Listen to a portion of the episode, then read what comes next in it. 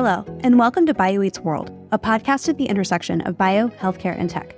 I'm Olivia Webb, the editorial lead for Bio and Health at A16Z.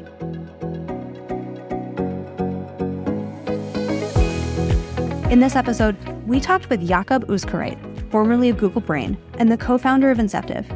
Jakob is also one of the authors on the seminal AI research paper, Attention is All You Need, which we'll link in the show notes.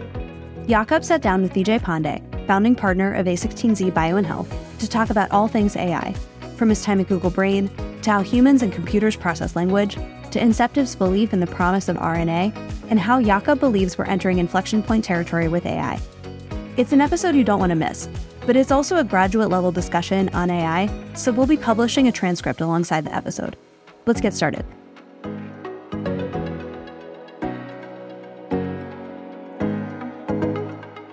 So, Jakob, thank you so much for being on uh, Bio Eats World.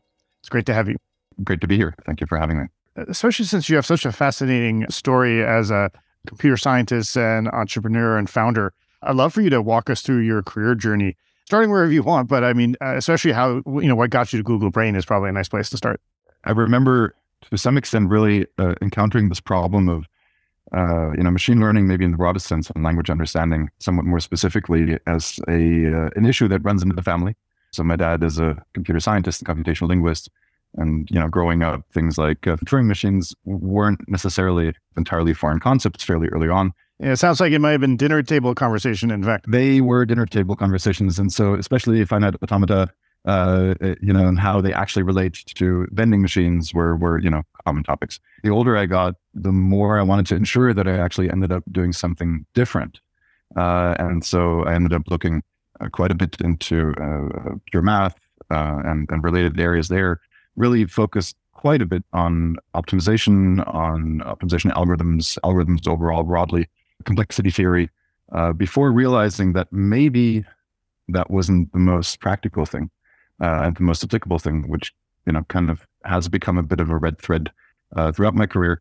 And then literally stumbling upon a, a Google internship back in 2005, uh, I was given a few different options, what kind of research projects to join.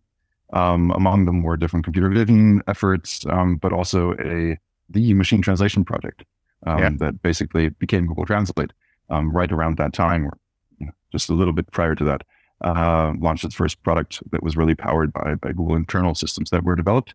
And in a certain sense, much to my dismay, it turns out that Google Translate at the time by far had the most interesting large scale algorithms problems. At the time, it was really interesting actually to see it because what what convinced me to then abort my PhD uh, and actually come back to Google after that internship was really that it became evident in, in my time there that if you wanted to work on something in machine learning that was not only interesting and let's say intellectually and scientifically uh, exciting, challenging, and stimulating, but that also had really high hopes of moving the needle right away in industry and in products.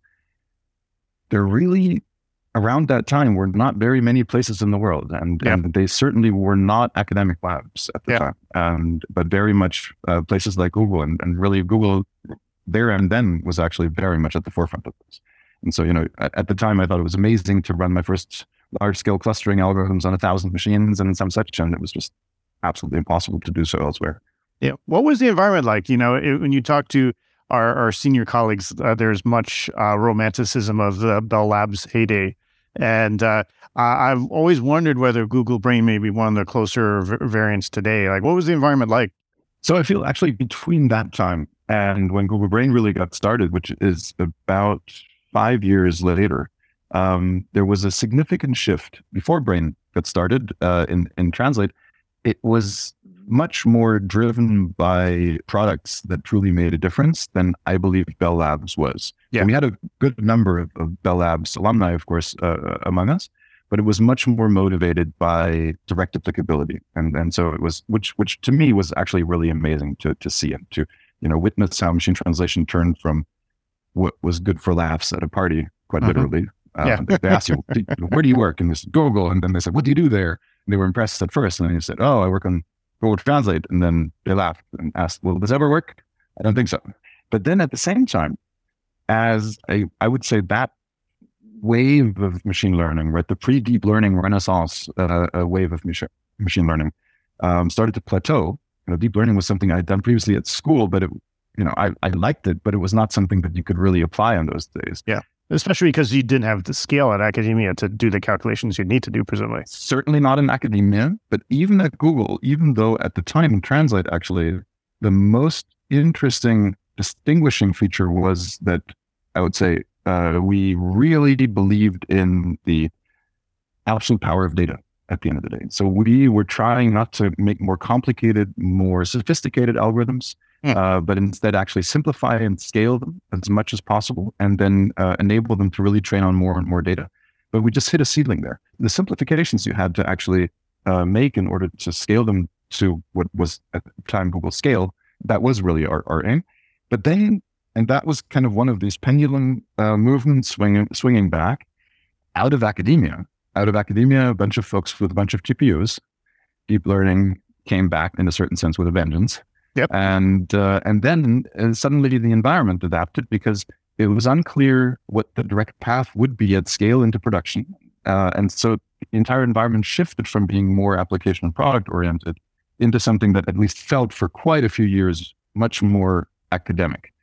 Still different than academic labs because we could afford way more GPUs um, but but much more in line in a certain sense with this idea of you know driven by publications, driven by yeah leaps rather than steps. I would say turned into a more very very productive and really amazing, but much more open ended. Well, you know, speaking of publications, I think. Uh, a natural place to think about is when you and the team published uh, "Attention's All You Need," and you know that's been such a seminal paper for uh, so much of generative AI since uh, that's where the transformer algorithm uh, was first laid out. And so, two years prior to, to publishing that paper, we realized that what was then state of the art in uh, um, problems like, or for problems like machine translation, uh, or was emerging as state of the art, namely LSTM or RNN based uh, to seek overall as a as a training paradigm and as a as a setup, but also as a network architecture, had incredible issues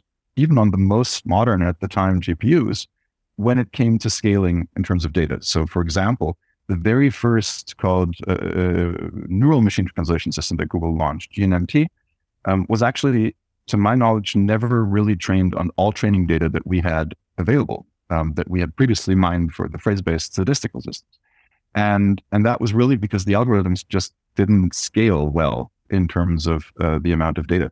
And so, long story short, we actually were looking at the time, not at machine translation, but at problems where internally at Google, we had even larger amounts of training data available. So these were problems that came out of search, uh, where, you know, basically you had another three, four orders of magnitude. You know, there's now, now not billions of words anymore, but trillions easily. And suddenly we had this, we encountered this pattern where simple feed forward networks, even though they made ridiculous simplifying assumptions, such as you know, it's just a bag of words or it's just yeah. a bag of bigrams and you, you, kind of average them and you send them through a big uh, MLP. They actually outperformed RNNs and LSTMs, at least when trained on more data. And they were n times faster, easily 10, 20 times faster to train. And so you could train them on way more data, in some cases, 100 times faster to train. And so we kept consistently actually ending up with models that were simpler and that couldn't express or capture certain phenomena that we know are definitely common in language. And yet, you know, bottom line, they were cheaper to train and performed better. Well, let's just give an example for people who aren't familiar. Like, so for Bag of Words, if I said, uh, show me all the restaurants nearby except for Italian, uh, it'll show right. you all the Italian restaurants, right? Exactly. In, in fact, I think what you said can probably be re- reordered into show me all Italian restaurants except nearby. Yeah. And so, right, it's just a soup of words, and you can yes, reorder yes. it in something that definitely means something different. Yes. And then you approximate getting at the structure and getting at, you know, the more global phenomena by putting in, you know, bigrams. So basically groups of two consecutive words and things like that. But, but it's clear that, uh, you know, certainly in languages like, like German, where you can basically, you know, put the verb into the very end of a sentence, no matter and it changes what, the whole meaning, right? It changes all meaning. Exactly. No yes. matter what the size of your n-grams are or your, your little word groups, uh, uh, you will ultimately not succeed. And it became clear to us that there has to be a different way that doesn't require the RNNs recurrence in length or recurrence in sequence of say words or pixels for that matter, but that actually processes inputs and outputs in a more parallel way and really ultimately catering to the strengths and of modern accelerator hardware. You think about like a bag of words is words in random order. Like uh, right. LSTM, uh, long, long short term memory, maybe gives you some sort of looking past a bit, right? Yep. But Transformers does something radically different. How does Transformers take that to the next level? There are always two ways of looking at this. One is through the lens of efficiency, but the other way that's maybe a bit more intuitive is to look at it in terms of, you know, how much context can you maintain?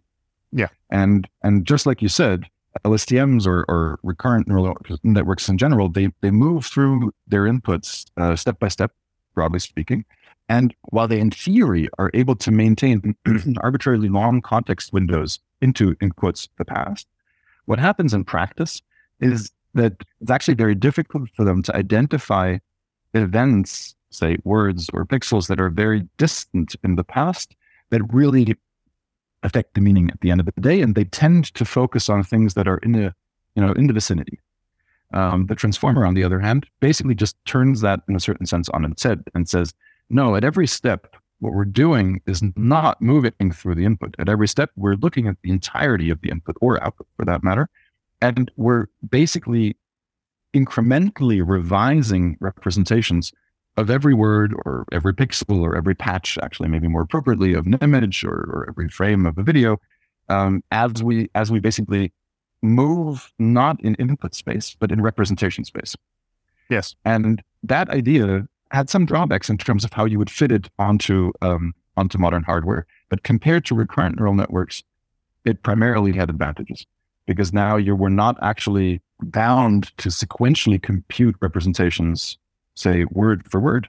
Um, but what you were bound by is really how good should they be? How many layers of this kind of parallel processing of all positions, where everything, where all pairs of say words or all pairs of image patches can interact right away how many revisions of these representations can I actually, in quotes, afford?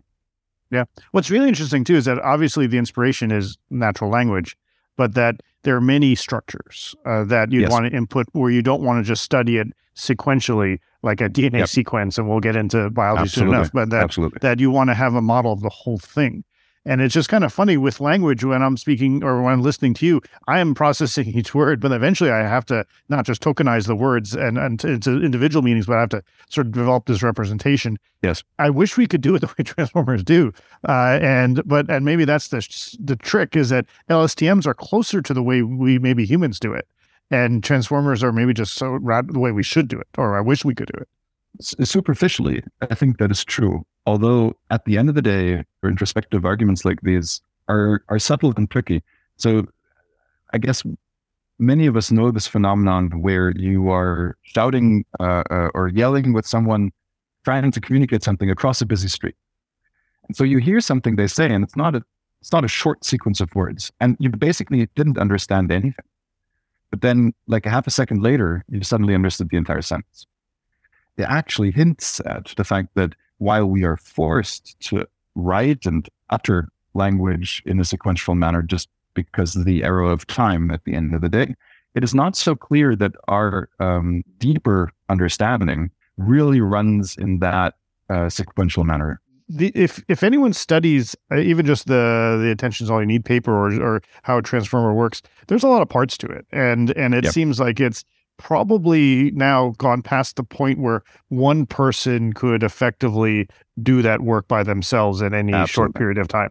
Yep. And so now you really need a team of people to do these types of things. And so what's the sociology of that? How does how does something like that come about? At this in this particular case, I personally feel is a really wonderful example of something that fits a more, let's say, industrial approach uh, to scientific research uh, exceptionally well, because you're you're exactly right. This this wasn't the one big spark of imagination and of creativity that that, sets this all off, but it was really a whole bunch of um, contributions that were all necessary.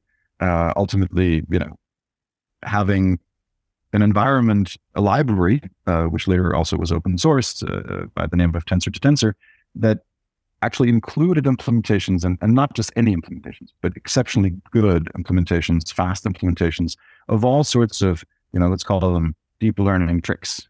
But then also all the way to, you know, these kind of, uh, say, attention mechanisms that came out of uh, previous uh, publications, say like this, the decomposable attention model published before, but then actually were combined uh, also with improvements and innovations, uh, inventions around optimizers you won't find people, I think, who truly are among the world's leading experts in all of these simultaneously and who are really also similarly passionate about all of these aspects. Yeah. no, and, and and especially there's the initial idea, there's the implementation of it, there's the scaling exactly. of it. To reach that type of scale anywhere else other than in a large company would right now is probably not feasibly done in academia just because of the, the cost. Yeah, I would think actually maybe the large company aspect is not quite that crucial. Yeah, okay. The company aspect is maybe one that I would value higher. The large company certainly doesn't hurt if you need thousands and thousands of TPUs or GPUs or, or what have you. So deep pockets never hurt for this kind of stuff. But at the same time, I believe the incentive structure uh, around this kind of explorative research in industry is just much better suited for these kinds of projects. And I think that's actually something we're seeing looking at, say, generative AI projects across yeah. across the board. Yeah, and to your point, it, it, it could be a startup. It could definitely be a startup. And and again, yeah. we, I think we, we are seeing that now that using accelerator hardware is becoming at least more affordable. And there are startups that are very much competing, uh, say, when it comes to generative AI targeted at image generation or text generation. I'd love to transition into sort of closer to what you're doing now. And so you're the CEO of uh, Inceptive, a company that applies AI to RNA biology for RNA therapeutics. How did you transition into the life sciences? Superficially, like talking about language models around the dinner conversation and then around the Google cafeteria, it seems like that might be a jump to next generation of, of therapeutics. How did that all come about? I couldn't agree more. And it's, it's an amazing learning experience uh, from my end. For quite a while now, biology struck me as such a problem where it doesn't seem inconceivable that there are bounds to how far we can go in terms of, say, drug development and drug design with you know traditional biology as the backbone of, of how we go about designing and, or, or discovering methods to design the drugs of the future. And it seems that deep learning in particular at scale is for for a bunch of reasons, potentially a really apt tool here. And and one of those reasons actually is, is something that is often not necessarily billed as a as an advantage, which is, you know, the fact that it's this big black box that you can just throw at something. And it's yeah. not true that you can just throw it at something. You do have to know how to throw it. And, and it's not exactly black either. We can argue it about that later. Yes, exactly, yeah. exactly. But at the end of the day, and again, coming back to maybe the analogy to language, we've never managed to fully, in that sense, understand and conceptualize language to the extent that you could claim, oh, I will now go and tell you this theory behind language. And then afterwards, you will be able to implement an algorithm that, in quotes, understands it. We've never yeah. gotten to that point. At some, at, instead, we had to abort and go take a step back. And in my opinion, to some extent admit to ourselves that that might not have been uh, the most pragmatic approach and that instead we should try approaches that don't require that level of conceptual understanding. And I think the same might be true for parts of biology. Well, it's interesting. And I, we've talked about things like this before. There, you know, you think about like the last century, last century was very much, it feels like the century of physics and calculus. And uh, that there's a certain mentality there where there's a way you can have a very elegant simplification of things that yes. you can have a single equation like Einstein's field equations that describes yes. so much. And that's a very simple equation in a very complex language. You've talked about how that Feynman approach, almost like the sociology of physics, may not apply here in biology. Right. It, it may not apply, I mean, at least for two reasons I can see at this point. Well, number one is there are too many players involved. And while it's true that, you know, maybe we can just reduce it all to Schrodinger's equation and, and just just solve it, it just so happens to be not only intractable computationally, but also we would have to know about all these different players, and we currently do not, not even not even close. So that's that's one aspect. And then the second one is basically the intractability computationally, right? Where um, the reduction in a certain sense has gone so far that while it brings it all back to one single thing, um, it doesn't help us in that sense because our computational approaches currently to you know basically use those fundamentals in order to make predictions are just too slow to make those predictions for systems large enough to really matter to life. Yeah, so it's not an n-body equation, but yet there still is a sense of formalism. I mean, maybe it's a more data-driven formalism, a more Bayesian formalism. How does that feed into sort of what you would want to do? How does that feed into applying AI and other types of uh, new algorithms? I think there are a couple of different aspects. At the end of the day, one of the big takeaways, in my opinion, from what we're currently seeing in generative AI is that we don't anymore have to train on data that is not only perfectly clean, but also precisely from the domain and from the kinds of tasks that you would later like to tackle. But instead, yeah. it might actually be more beneficial or even the only way that we've so far found to actually try to train on everything you find that's even remotely related and then uh, use the, use information effectively gleaned from those data in order to then or end up with so-called foundation models uh, that you can then fine tune to all sorts of specific tasks using much smaller, much more tractable amounts of cleaner data. And I think we slightly underestimate what we have to know about the phenomena at large. In order to build a very good lang- large language model, you have to understand that there is this thing called the internet and has a lot of text in it. You have to understand quite a bit actually about how to find this text, what isn't text, and so forth, in order to then basically distill from it the training data that you then actually use. And I believe there will be very directly analogous uh, challenges around biology. The big question is what are experiments that we can scale such that we can observe life uh, at sufficient scale with just about enough fidelity, but much less specificity when keeping in mind the problems that you're trying to solve eventually, such that we can basically take from that the data that we need in order to start building these foundation models that we can then use fine-tuned and specifically engineered to really go after the you know approach the problems that we really want to tackle. And so the data generation part is certainly one of them architectures and effectively having models and, and, network architectures that mimic what we do know about, you know, say the physics underneath will still remain an incredibly powerful way of actually saving computation and also reducing the still enormous appetite for data that these models will have to have uh, to, to, I think, a feasible level. One thing that I believe is actually interesting to note is that a lot of the current applications of models, say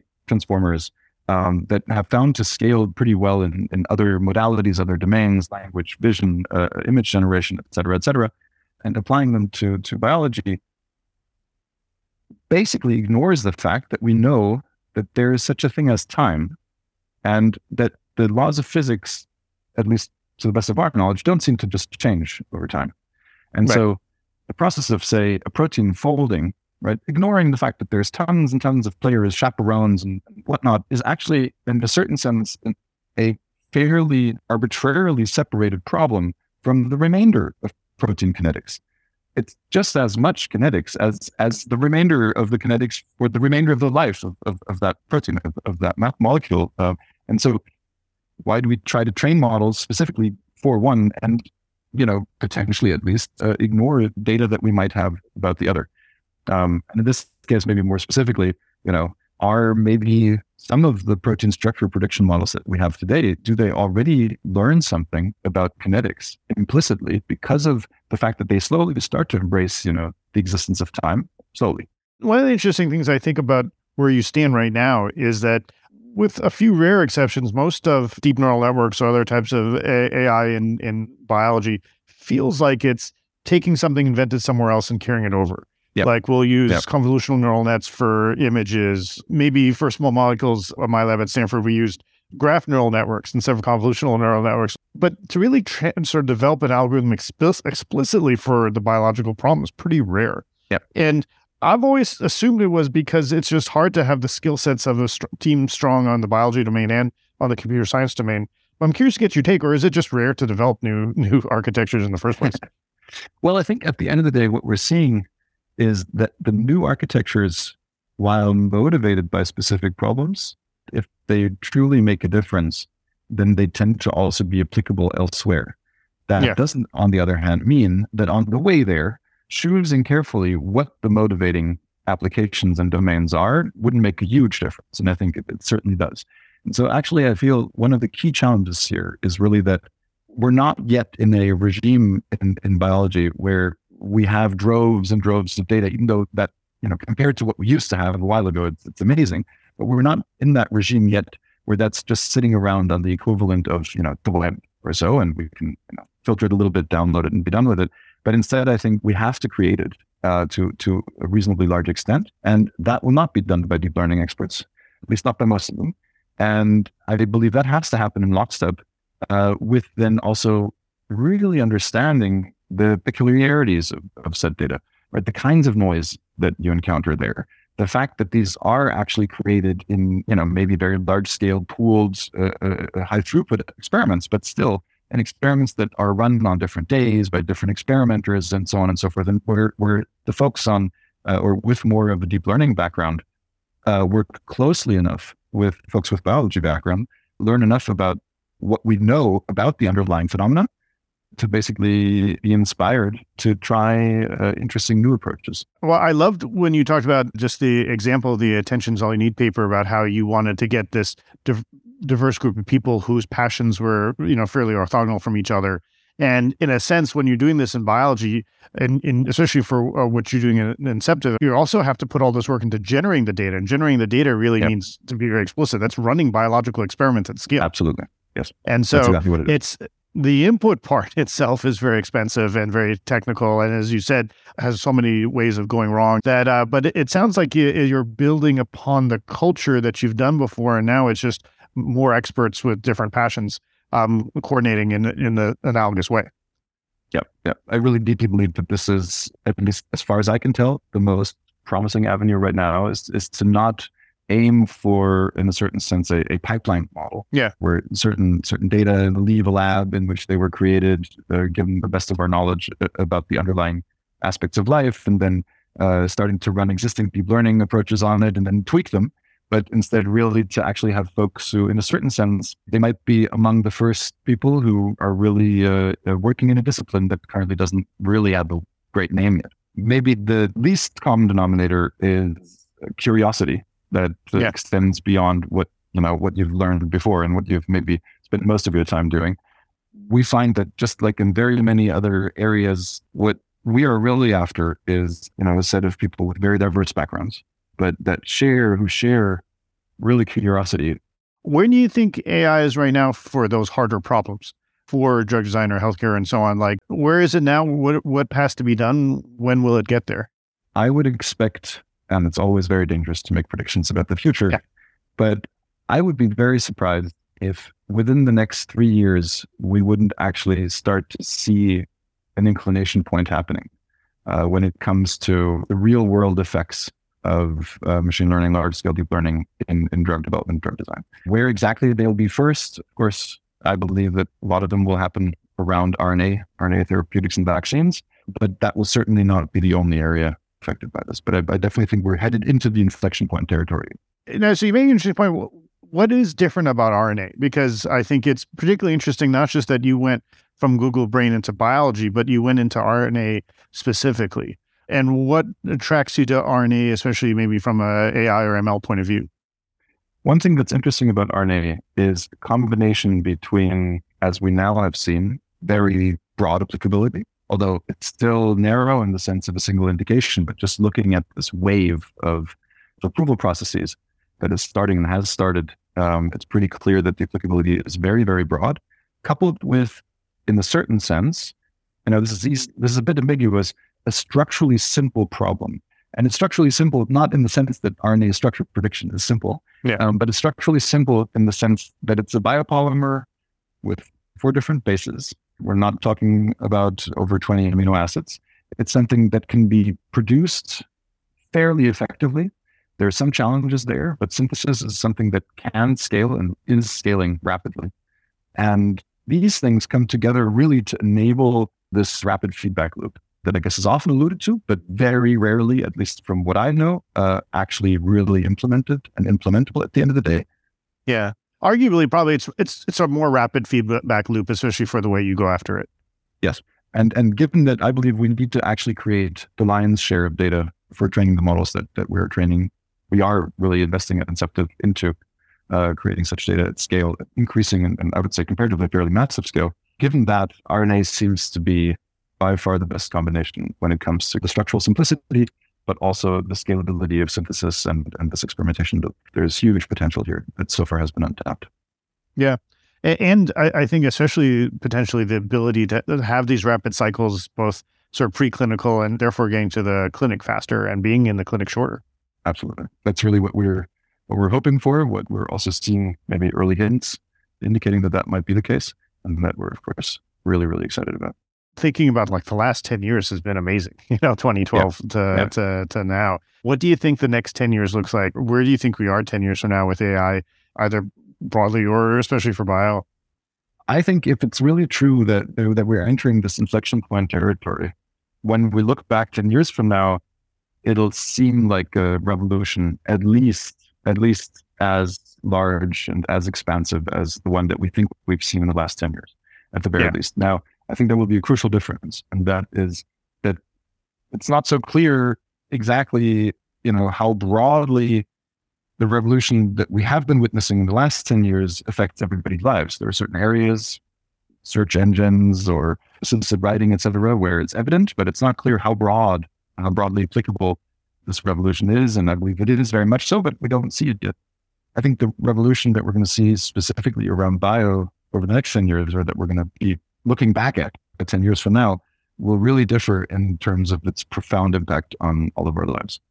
Even just letting aside drug design and discovery applications, there is such amazing applications in and around scientific discovery where you could now imagine that with a web interface, you can basically have molecules designed that in certain organisms are with a very high likelihood going to answer certain questions. Yeah uh, producing reliable readouts than you know what you previously could get at. So even just leaving out the entire kind of complexity of how this will affect ultimately patients and everyone, it is pretty clear, I think, that these tools will just rapidly accelerate fields like biology.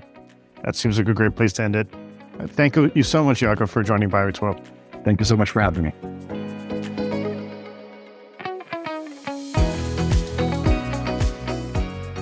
Thank you for joining BioEats World.